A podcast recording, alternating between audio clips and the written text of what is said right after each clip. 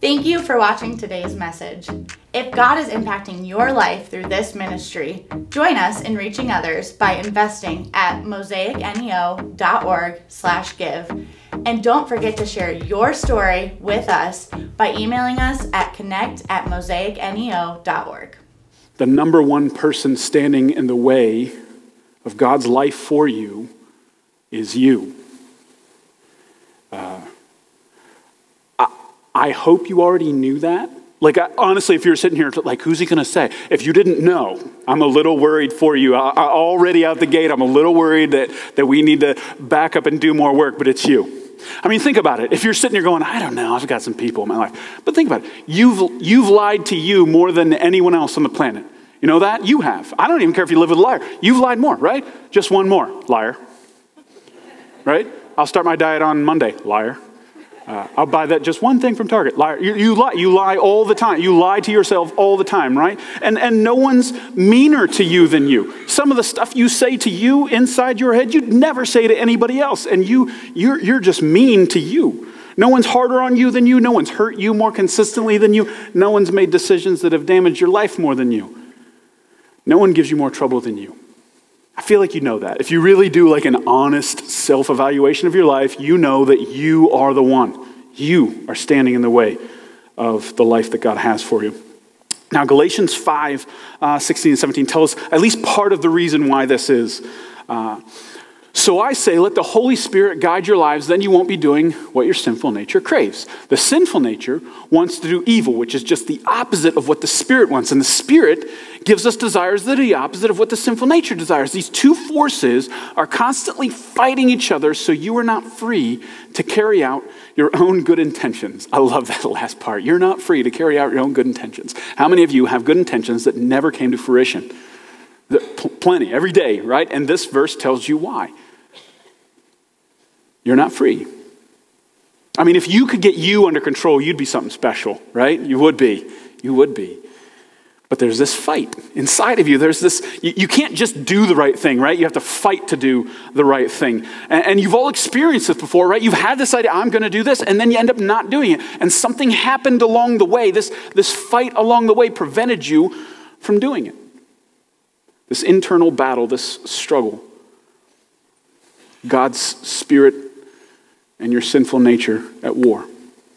Now, a couple verses later, it tells us what it would look like if the Holy Spirit just, just guided our lives, if we completely submitted to the Holy Spirit. It's in uh, starting in verse 22. But the Holy Spirit produces this kind of fruit in our lives love, joy, peace, patience, kindness, goodness, faithfulness, gentleness, and self control. There is no law against these things.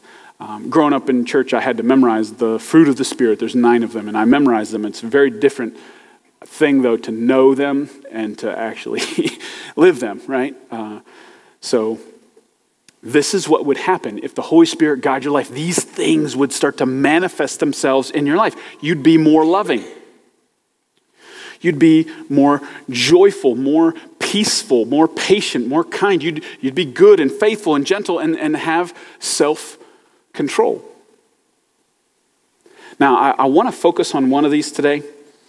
Uh, the last one is the one I really want to zoom in on today self control. Now, I know that when you woke up this morning and you started thinking, I wonder what Pastor's going to talk about today. You know what I really hope it is? Self control. I just love that subject, right? Is everybody, everybody's on the same page? Good. Um, yeah, this is a tough one, right? This is like one of those sexy topics that we talk about in church. Like, yeah, this is it. I don't know why I called it sexy. It's not attractive, it's not one that we want. Um, but listen, so as much as I'm like, yeah, I, I get it, this is not a, uh, doesn't have momentum all by itself. Um, we're in this series called Limitless, and what we're talking about is these limits that we place on ourselves, right? Uh, the, the limits that, that these mindsets, these patterns, these ways of thinking that you actually limit you. Um, more than, than some outside forces limiting you, you limit you. And I, I think the most consistent way that we place a limit on ourselves is by lacking self control. We limit ourselves by not controlling ourselves, which is a weird thing to say, by the way. Um, limiting yourself by not having self control, because self control is basically a, a self imposed limit. So basically, what I'm saying is you limit yourself by not limiting yourself. You follow? You do. You get it. Right? Some of you are like, ooh, that's deep, and you want to pretend to get it. Let me add a little bit more. Um, you limit yourself in the long term by not limiting yourself in the short term. Make more sense now? You limit yourself in the long term. You limit yourself out there by not limiting yourself in the moment. Does that make more sense? That, that, that's really what we're after here today. You limit yourself by not limiting yourself. So uh, here's a definition of self control. It's not like a all encompassing definition, it's just one that I liked. The ability to tell yourself no. The ability to tell yourself no. No, I will not eat that donut. No, I will not eat those donuts because I already failed in the first one, so now it's. No, I will not click that buy now button. No, I will not text him back, whoever he is. No, I will not lash out emotionally right now. No, I'm going to tell myself no. That is self control. Little side note on that. In order to believe that self control is a good thing, you have to admit that some of your desires are wrong. Right? You have to actually say, hey, some of the things I want aren't actually good. And that's an important, this is like a premise, like the, the, the prerequisite to actually talking about self control. If you don't believe that some of your, your desires are wrong, then this is useless to you. Just go at it, man. Follow your heart wherever it tells you to go. You know what our, our society calls that today is being true to yourself. You know, go wherever your desires take you. But, but uh, if you want to do that, then this is completely useless. Just do whatever you want. Um, but I just, I just want to point out again, like, evidence in your life says that you following your desires doesn't always lead to a good place. Again, just if you can do some honest self evaluation, when you follow your heart, it's told you to do some dumb things, right? Your heart has led you to places that are, that are harmful to you. So if you, you have to kind of admit that, hey, some of my desires, some of these things that pop up inside of me, they hurt me ultimately. They're not good for me. So if you can acknowledge that your desires are not always right, that some of the things you want in the moment aren't good for you, then you're going to need this. You're going to need to be able to say no to you. So, uh, if we can all be honest and say, hey, I've, made, I've done, made some dumb decisions based off of my desires, therefore I need to be able to tell myself no, good.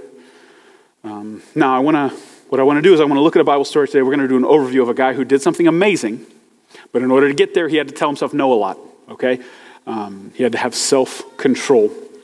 It's the story of a guy named Nehemiah. Now, we're not going to do his story justice at all. It's, it's more than 10 chapters long, and we're going to zoom. We're barely going to hit any of the verses in there. I just kind of want to give you a 30,000 foot zoom over uh, Nehemiah. So, real quick backstory if you don't know who Nehemiah is, uh, the people of Israel have been conquered. Okay, they were living in the promised land, the land that God promised to give them. They were living there, and they stopped following God. So God allowed other nations to come in and conquer them.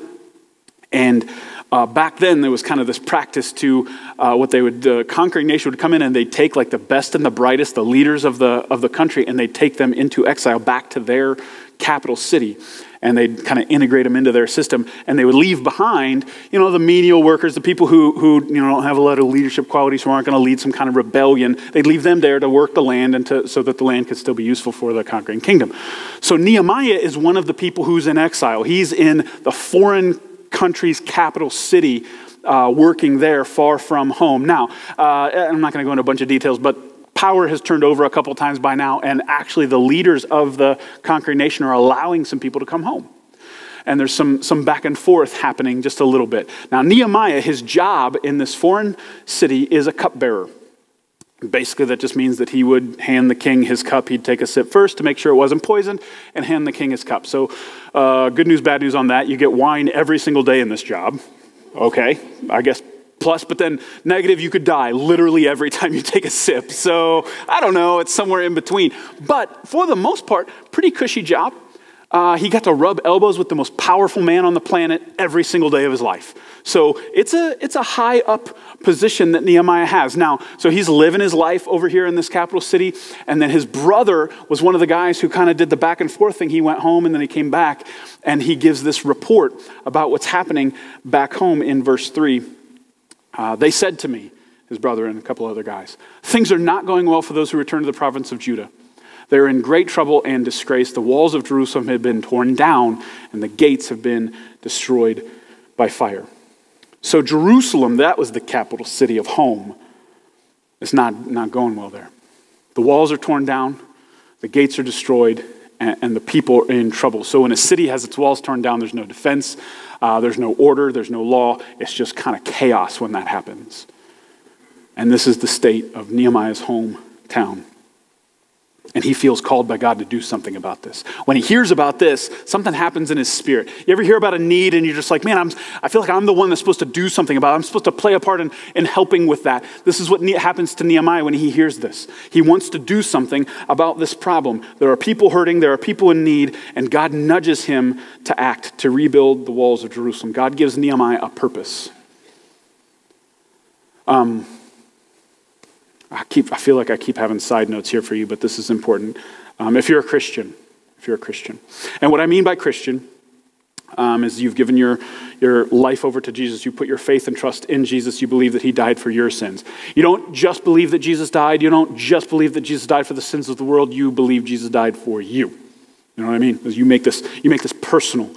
Um, you believe that he died for your sins in your place, and you've asked for and received forgiveness based off of what he did. That's what it means to be a Christian, just so we're all on the same page. I want you to know, though, Christian, that Jesus did not just die on the cross so that you could go to heaven when you die. I'll let that land for a minute. That's, not, that's a big part of it. It's a huge piece of it, and obviously it's one that has eternal uh, ramifications, but um, that's not the whole thing. He also wants to change you now. He wants to transform you now, starting now. Um, he didn't just save you from something, He saved you to something. Yes, heaven, but also mission and purpose and life now. Christianity is not supposed to be just like a piece of your life, it's supposed to infect every aspect of your life. God wants to change you and then through you, change the world. That's, that's what this is supposed to be. And I, the reason I told you that, listen, Maybe I'll get in trouble for this. I don't care. Some of the worst people I know are people who think that, he- that Christianity is only about getting to heaven. Did you hear that? Some of the worst people I know. Because they just think it's all about that and then they don't change at all. And they tend to be the ones who are the least loving and, and allow God to work in their lives the, the least because they think they're set. And I don't want that for you. I don't want that for us. I want to be a church that understands that, man, the moment you realize, the moment like God opened up your heart and, and Jesus just kind of got a hold of you, that that was the moment that God wanted to start like working. That's the moment God wanted to start doing something. He wasn't like, oh, good, they're saved. Now I'll see you guys in heaven. Bye. Like it, that was, it was the beginning of something. He wants to start using you now. He wants to change you and then change the world through you. And that's what's happening here in, in Nehemiah. He realizes that, oh man, God's getting after me here. God wants to change something inside of me, and then He wants to use me to change the world. So, that's important. I hope you understand that. Um, first hurdle for Nehemiah is to go to talk to the king about this. Now, the king is the one who has Israel captive. The king is probably very much okay with the walls of Jerusalem being torn down. Nehemiah could even be executed for even asking this question, but he knows he has to do it. This is the thing that God is nudging him towards. So, so imagine what's going on inside of him in this moment. You got to really think about, man, don't just read these stories. You got to get inside Nehemiah's. He's got this nudge from God. I, I have this purpose now. But then immediately, the moment he gets the nudge, fear comes back and pushes back, right? Ooh, but I could like totally die. Like this might not work. And, and maybe even not just fear, maybe a little bit of, I really kind of like my job. Like, this is actually, I got a good thing going over here. I'm like, I, I sit in the king's court every single day. Like, this is a good, you're telling me I want to go back to some broken down city? Like, he's got to have these, these dual feelings going on. And so, I mean, yes, he's drawn to purpose, but he's also kind of held back by comfort.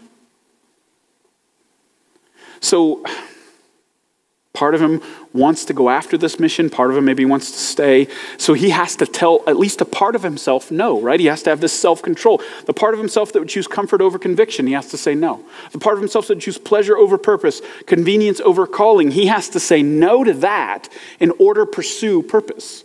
That's a, a huge piece of self control. And I think all of us face this. You can choose to be comfortable or you can choose your calling. They're probably not going to be the same. So Nehemiah here in this moment has to tell himself no in order to be used by God in a great way. And I believe the same thing is true for you. What part of your life right now are you choosing comfort over conviction, pleasure over purpose, convenience over calling? If you can't tell yourself no, it's a limit. Because, because you're saying yes here, but, but by saying yes in the moment all the time, you're saying no to the bigger thing. You know that? That, that's a you're making this trade. You're, you're trading the big purpose for right now comfort. So you're limiting yourself by not limiting yourself. If you don't purposely limit some things in the moment, you will inherently limit some things in the future. You'll never choose it. You'll never actually say, I'm not choosing that future. You're just not choosing that future by constantly choosing to do the thing that only benefits you in the moment. So you'll never hit the point where you you, officially say you gave up on the dream because you, you never actually say it. It dies one in the moment decision at a time. Wow, that was really good. That's not even written down. That's how I know it's good. That's so horrible. Why do you guys come to this church? What's wrong with me? So Nehemiah does it. You know the story. He, he pushes through. He goes to talk to the king, and God moves. It's amazing. Not only does the king say yes, the king funds the, the mission. He's just like, here, I'll give you letters. You can have you can have materials. You can have safe passage. He'll even give you the king's guard if you want it. Like, go. So, so Nehemiah gets this huge yes. So he makes this trip from the capital of the conquering nation to Jerusalem, and now he's in Jerusalem. And the first thing he wants to do is, is kind of get a handle of what the situation is. So he, he goes out at night and he inspects. Uh, what was formerly Jerusalem's walls and is now piles of rubble. He wants to go out at night because he don't want people asking questions. He's not ready to have a conversation about what he's there to do yet. He just wants to kind of see what's up. So he walks around this city. Just imagine, walk around the city at night. He's got to have some kind of lamp or torch or something. And you just, it's just rubble everywhere. It's just stone everywhere. Because don't think, when you think walls of Jerusalem, don't think like the fence in your backyard. This is a 10 or 20 foot high, 10 foot thick stone wall. This thing's huge. And it was decimated. So it's just boom. Imagine a 20 foot high, 10 foot thick stone wall being torn down. Can you just imagine? It would just be rocks and, and debris everywhere. That's so Nehemiah's walking around this entire city just like it looks like a war zone because it was one, right? They, they came in and they just destroyed this place. Nobody's fixed it yet. So it's just mess everywhere. Can you imagine what's starting to go through his head at that point? Okay, so I, I, got the yes from the king. I even got a lot of like cool things that even happened like over and above what I was asking for. And now here I am, like in the face of the thing. This is a really big project. A lot of work. So many things need done. There's no gates on any of the openings. Not one rock on top of another one. Whew. Okay. Maybe he was tempted to change his mind. Like, maybe I should just like, that wine was really good. wine was really good. right? Or maybe we should go slow. Maybe we shouldn't start right now. Maybe I should just, you know, be here for a year and kind of get a feel for stuff. I'm sure there's a lot of hesitation going on in Nehemiah's mind. Have you ever been there? Have you ever seen a project from a distance and got excited about it and, and then like when you get closer to the thing and it's time to actually like put the boots on the ground, you're like, ooh, yeah, this is not the same. like I liked it from a from a distance. I like my idea from a distance, but now that I'm here into like execution mode, ugh, this is this is hard. This is this is going to be a lot of work. From distance, it seemed like a really cool idea, but now that I'm here, ah, and you just kind of you start to have that internal like dialogue. You're talking to yourself inside of your own mind, like I don't know, it's like a cool idea, but maybe maybe not. And the emotional pushback starts, and you start to lose interest before you've even started. Isn't that crazy? That's just a crazy thing that happens. And then what do you say? What do you say? I, I, I have a guess. We, we all say something similar. Um, like, I just, I just don't, I'm just not motivated to do this right now. Something like that, right? Like, I don't I'm not feeling it. I'm not feeling motivated. And, um, well, the truth is, you're not. You're absolutely right. You're not motivated. Because um, I actually think um, the way motivation works is, is different than the way we think it does. In the beginning of something, I don't think you need motivation. I think you need discipline, the, the ability to like tell yourself to do something, or self-control, the ability to tell yourself no. Um, motivation comes later. The way I look at motivation is it comes when you've strung a couple of wins together. You know what I'm saying? Like, like motivation is kind of like momentum. Once the thing starts, then you've got then you've got motivation. So uh, yeah, you, you work out for a couple of weeks. You don't want to miss now because you're in that you're in that rhythm. You know, you've got a couple hundred bucks saved, and you want to you want to grow that thing. You don't want to shrink. Uh, you've got a, a, streak on your Bible app that, that actually is in double digits, and you're like, man, I don't want that to go back down to, to one. So I, I want to keep it going. That's momentum as as you've actually got a couple of wings wins strung together. But in the beginning, you don't have that. You just have to tell yourself, no, we're going to do this. Stop hesitating. I have to do it. In the beginning, you have to have self control, not motivation. You can't keep a streak if you never start one. You know what I'm saying? Don't buy into the lie that you need motivation to start. Motivation comes later. Discipline is the thing that starts it. Having, having motivation in the beginning is. It's, it's rare. It's possible, and here's one way. You could watch Rocky legit. And then you're going to want to do one handed push ups and catch a chicken in your backyard, and you'll be excited for a while, right? But that's kind of like, that's a high, but it doesn't, it's like drinking sugar water and then you're immediately hungry again. You know what I'm saying? It'll give you that little, and then it's not there. Like if you're just relying on, I'm just going to wait until I'm motivated, you're going to be waiting a long time. It just doesn't come. Motivation comes when you've been doing it for a while. So don't believe that lie.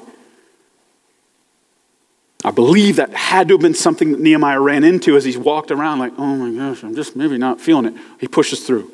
He pushes through. And uh, he makes this speech to the people of Jerusalem, and they decide we're going to do this thing. We're going to rebuild the walls. Even though it's a mess, we're going to do it. So they start. And I wish I could tell you that it was this perfectly straight, gradually increasing line from start to finish. Wouldn't that be awesome? It's just like, look, every single day we make this perfect kind of progress until boom, there it was done. But that's not the story. Because that's not any story, right? No, I hope you don't like hope for that. It's, it's not a thing to say, I'm starting here, I'm going to end here, and it's going to be this. No, it's not. It's, it's going to be all kinds of ups and downs. And that's what happens with Nehemiah. So, um, one of the setbacks happens in chapter 4, verse 10. Then the people of Judah began to complain. The workers are getting tired, and there's so much rubble to be moved. So much. We'll never be able to build a wall by ourselves, which is an awesome statement because, like, who else is going to do it? I don't understand what they're asking for here. Uh, but it's getting difficult now. The grind is starting to get to them. They're starting to get uncomfortable, starting to be painful. It hurts to keep going, and the temptation to, to quit sneaks in.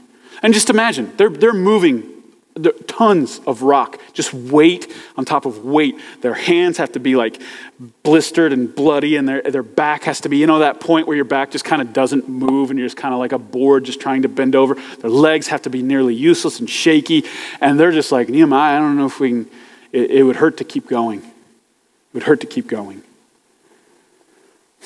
So I have a question. It's a weird question. What is your relationship with pain? Like, how do you think about it? I know, like, the answer is I don't like it, right? That's a simple one. But how do you respond when something starts to hurt? Because, uh, like, physically or physiologically, um, we're designed to avoid it, right? If you put your hand on a stove, you, you, you pull back. It, you, almost, you don't have to think about it, you just pull back. It's a reflex, right? Um, if you twist your ankle, you just automatically kind of start limping. You don't really have to think about it. Your body just kind of naturally says, let's not do the thing that hurts. And you also do this emotionally too, right? If somebody hurts you, you, you just don't trust them as much, right? That, that, and you don't, I don't even know that you have to make a conscious choice for that. Something just kind of regulates inside of you. Your trust goes down and you recoil a little bit. So, both physically and emotionally, we're, I think we're designed by God to pull away from pain. And that's on purpose, right? We need that because if you just went bull ahead and, and didn't care if you got hurt all the time, you'd be seriously, seriously in trouble. So, God designed us to avoid pain, but not all pain's the same. Not all pain is the same. So, I saw this quote this week. Uh, I don't know much about this lady. She's not a Christian, but I thought it was a cool quote. She said this One of the principal qualities of pain is that it demands an explanation. But that's deep, isn't it? That's deep. That you, you need an explanation when you're hurt. It, again, it's almost reflexive. You almost ask automatically. Why? You step on something and it hurt, and you're like, well, every other step didn't hurt. Why did this step hurt? You pull your head up, Lego, right? Like there, there it is. Like I have children. That's my explanation as to why my foot hurts because I'm walking and my children don't put their toys away, right? That's, that's pretty common all the time in my house. Uh, you wake up, and my shoulder hurts. Why? Because I slept funny. Because I'm old, evidently. And that's a thing now. That's a thing now. Did you know that? Mid 30s. Just randomly wake up with injuries. How'd you get hurt? Sleeping. For real, I can't, like, I feel like somebody tore my rotator cuff in the arm I don't even throw with, and all it was was sleeping. See, now that's annoying. And, and I want a better explanation. But see, Some pain's different. So, for example, if I wake up in the morning, my legs are sore, but the explanation is that I worked out the day before, I'm kind of okay with that. Now, I don't like not being able to get up the stairs, like, that's not fun, but it's a lot better if I have this reason that I'm like, you know what, that's what I wanted. I wanted to feel like I worked out, so I'm a little sore, but it's, ah, it's kind of a good kind of sore. It's kind of a good kind of sore. Maybe that doesn't make any sense to you, but if you work out semi regularly, you'll understand, like, this is a good sore because you feel like you're doing something. It's there's a reason, there's an explanation for it. So I think this is really, really important when it comes to self control. Like you have to, have to, have to understand this. Sometimes you're going to have to tell yourself to do something that hurts, something that's uncomfortable, something that you would rather not do. That is the definition of self control. But you will not succeed in this thing unless you have a big enough why behind it. You have to have an explanation that you actually care about. You have to have a why that's bigger than the pain. Okay? So if you have a big enough why, you can push through the pain. And I think that's, that's so, so, so important. You know, building this wall, it, it sucks. It's hard. My back is breaking. My hands are bleeding. I don't want to do this anymore. But then Nehemiah gets up and says, hey, but yeah, think about what it's going to be like when this wall's done. Think about the city that's going to be vibrant. Think about all the people in the city and even in the region, they're going to benefit from Jerusalem becoming what it's supposed to be again. Think about the economic boom that this is going to create. Think about everybody, everybody's lives are going to be better because this wall's rebuilt. And all of a sudden, you're like, okay, all right. Man, I guess I'll move this really big rock right here and keep going because the why is bigger than the pain of continuing. I really care about the reason for the pain, so I'm going to keep pushing through the pain you're never to be able to, to, keep, to have self control if you don't have a big enough why that's, that you're going towards to push through the pain. So, all the little things in your life, all those in the moment things that are maybe not painful, but, but inconveniences or uncomfortable or just desires that are unmet, it's not a pleasant thing, right? We like to have our desires met. But if you can say no to those things because there's a bigger why, then you'll get there. You know, I really want that pumpkin spice latte at Starbucks, but we're saving for a house. So I'm going to say no to that because I have a bigger why, right? I really want to eat that entire row of Oreos right now, but I'm trying to be healthier. If you're vain, I'm you know going on vacation in a couple months and I want to look a certain way. So that's my why, and it's bigger than my desire and, and the, the pain it's going to cost me to say no to that. I really don't want to go to counseling but I want a healthy marriage. So, so my why is bigger than the, the pain that it was going to cost me to go through this, so I'm going to do it because my why is big enough. So when it comes to self control, I think the thing you have to ask yourself is what's my why? What's my why? What's my reason? Why am I doing this? If, if my why is big enough, then, then I can push through this pain. I can do it. Again, you limit yourself by not limiting yourself. You, you, you, Think about that. If you choose to say yes in the moment, to be lazy in the moment, look at what you're saying no to. You're actually saying no whether you realize it or not. Some of those big whys out there, you're, you're saying no to those big things in order to say yes to little things. You're trading what you want most for what you want now. That's a terrible trade. Terrible trade. You need the ability to push through temporary pain for a greater purpose a reason why that is bigger than your pain. That's what you need. So, uh, again, Nehemiah pushes through. They keep building, and then what happens is they get they have some enemies. So it, while the, you could tell like the limits were kind of them, you know, their ability to keep going, and then the limits become all of a sudden now there are people on the outside saying we don't want this wall built. Uh, they had economic and political reasons for not wanting the wall to be built. no, nothing. Okay.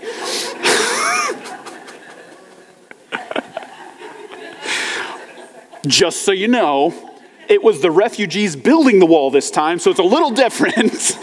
um, but funny how history continues to repeat itself. Um, so they have these enemies who are trying all kinds of things to get them to stop. They're spreading rumors, they're threatening attack. All this kind of stuff keeps happening throughout the weeks, and eventually they realize, man, they're just not stopping. So they try to get a meeting with Jeremiah or Nehemiah. They want Nehemiah to come meet with them. Now it's a trap. They're going to kill him. He doesn't know that at the time.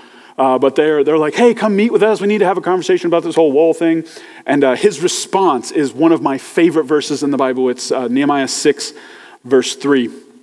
So I replied by sending this message to them I am engaged in a great work, so I can't come. Why should I stop working to come and meet with you? I love that. That's like the ancient version of new phone who this. You know, I'm like this, I don't, I don't need this right now. I've got something else going on that's really big and really important, so I don't have time to deal with this petty little stuff, okay? My mission's too big, my purpose is too big, I'm not doing that. I love that. I love that. But here's the thing I bet it was tempting. I bet it was tempting. They want to meet? Good. Good, about time. Like, I want to give them a piece of mind. Maybe I want to give them more than a piece of mind. By the way, Nehemiah is not, he, he's, he's no slouch. This dude's tough. He's a scrapper. If you read the whole story, you get to like, I think it's chapter 13 or 14. He's like pulling dudes around by their beards. And I'm not kidding. Like, legit, just like pulling guys around by their beards. So he's tough. He, he probably wants a piece of these guys. He's sick of them pestering him for, for weeks and weeks. You know what? Let's do this. He could have been very, uh, he could have justified it. Like, yeah, I'll, I'm coming, I'm coming. But he had to tell himself no. I've got too much going on. I've, I've, got, I've got this great work that God's called me to. Why would I stop just to go do that? Just to go fight with you? No, no. In the first part of uh, Martin Luther King Jr.'s letter uh, from Birmingham jail, he says this, it's really cool. Seldom do I pause to answer criticism of my work and ideas. If I sought to answer all the criticism that crossed my desk, my secretaries would have little time for anything else, uh, for anything other than such correspondence in the course of the day, and I would have no time for constructive work. So basically, what he's saying is if I answered critics, that's all I do. If, if I decided to fight with everybody who invited me to a fight, all I would do is fight. So I, I just don't do it. I'm, I'm caught up in a great work. I'm not, I'm not coming down to do that. That's basically, this is a, a Nehemiah 6 3 message from Martin Luther King Jr. to his critics saying, I don't have time for that. I'm called to way too big of a thing to stop and fight with you. And once you know the same thing's true in your life, if you, if you show up to every fight that you're invited to, that's all you'll do. You know that? That's all you'll do is fight. Fights will crowd out your purpose. Dealing with your critics will crowd out your purpose, especially once you pursue your purpose, especially once you actually start actively going after the thing that God's called you to. There's going to be plenty of people who have a problem with it for one reason or another. If you stop to fight with every single one of them, that, that's what Satan wants, by the way. He doesn't even care if you win the fight, he just wants you to be distracted from doing the thing that God's called you to do. You don't have to show up to every fight you're invited to. Some of y'all, you need to write Nehemiah 6.3 on a sticky note and stick it to your steering wheel and memorize that thing, right? You do not have to show up to every fight you're invited to. You have a purpose, you have a calling. You don't have time to fight everybody who pokes at you. You need to be able to tell yourself no. When you see that thing on Facebook where you're just like, oh, I just want to tell them what to. Don't. Why? You don't have the emotional energy. Listen, you, some of y'all wonder why you're so tired. You show up to every fight you're invited to. That's why you're tired. You're emotionally exhausted from fighting everybody, and you're like, oh my gosh. And God's like, dude, like, what are you doing down there? Will you stop? You don't have to. I got this. You don't got to fight everybody who, who asks for one. Say no. That's self control. So Nehemiah and the people of Jerusalem finished the wall in 52 days which is crazy. It's miraculous in and of itself, just the ability to finish the wall in that amount of time. So, you know what the difference is between like Nehemiah in the beginning of the story? Nehemiah drinking, sipping wine with the king, and then Nehemiah standing on top of this wall that's done. You know what the difference between that guy and this guy is? In just 52 days, he had to say no to himself over and over and over again. No, Nehemiah, no, Nehemiah, no, Nehemiah, no, Nehemiah, no, Nehemiah. Accomplished. Here we are. He, he had to repeatedly, in just 52 days, tell himself no over and over and over again. I think the same thing's true for you. The difference between you sitting here right now and then the you that God has called you to be, the you that is, that is accomplishing this mission, accomplishing this purpose, this person over here, the difference between the two is your ability to tell yourself no over and over and over again. In the moment, little things. No, no, no, no, no, because I'm doing this. No, no. I, I got a bigger purpose. I got a bigger mission. Here I am. That's the difference between you right now and the, the you that God's calling you to be, is your ability to, in the moment, tell yourself no to these little things because you got something bigger you're called to.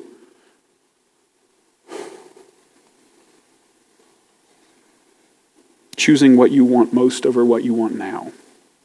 Pushing through temporary discomfort for a long term satisfaction. I guess I'm. I'm like worried that we have this unhealthy relationship with pain. Like we view all pain as an emergency, you know, like all discomfort is an emergency, all hardship is an emergency. Like we need to get rid of it immediately. But it's not. It's not.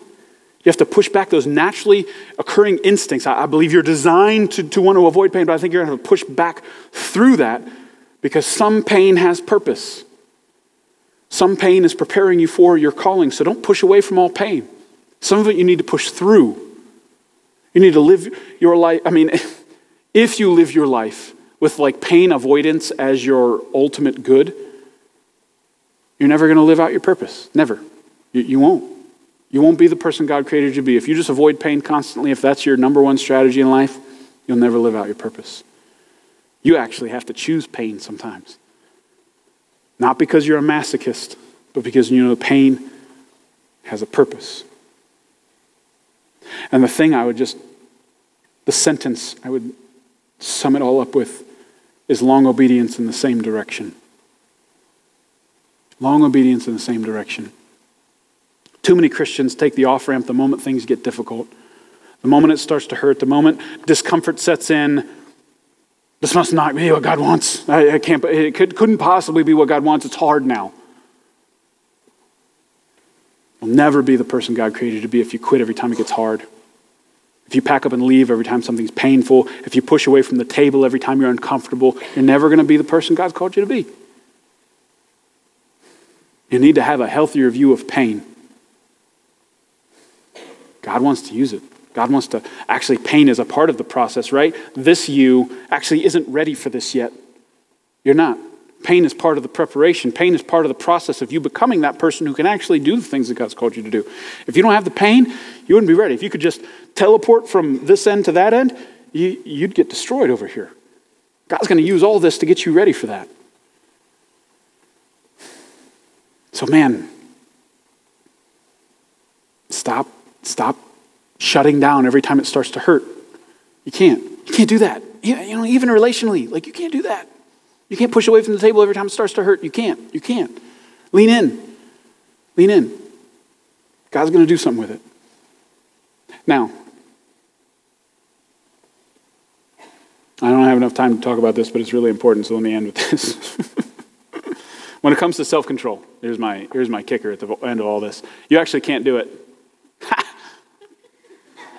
Tricked you. You can't control yourself, at least not for long. You can't. You can't. Um, what I'm telling you to do is basically impossible in the long term. Uh, they've even done studies on willpower that willpower is a, is a, limited resource, and that you only have a certain amount. And once you use it, you like need time to recharge. And if you don't recharge, you, you don't have it. You'll just you'll just break down. Um, now it's like a muscle; you can get more, but over it takes a long time. So you have a limited amount of willpower. You don't have enough to do everything I just told you to do. You don't. Sorry. Bye. But this, by the way, this is why you do good sometimes. You do good in spurts, right? That's what, isn't that weird? You wish you could be that person all the time. The person who, man, I'm doing it. I'm saying no to myself, nailing it, and then all of a sudden you hit that, you're like, oh, fall flat on your face. And then you have another season where you pick it back up again. It's because your, your willpower ran out. You fall flat on your face. You, you, you're terrible for a while. It kind of recharges, and then you get back up and you keep going and you fall flat on your face again. That's because you're relying on yourself. But, remember what the, the verses that we looked at in the beginning said that, that self control is a fruit of the Spirit. That the way to actually control yourself is to surrender yourself. That you have to rely on the Holy Spirit's power, not yours. That, that, that self control is actually a byproduct of relying on God. Did you know, like that's a fruit. In order for fruits to exist, you have to have a stronger root system, and the root system is relying on God, not you. So if your strategy is to just, oh man, I'm inspired by this, I'm motivated now, it'll last five seconds, I promise.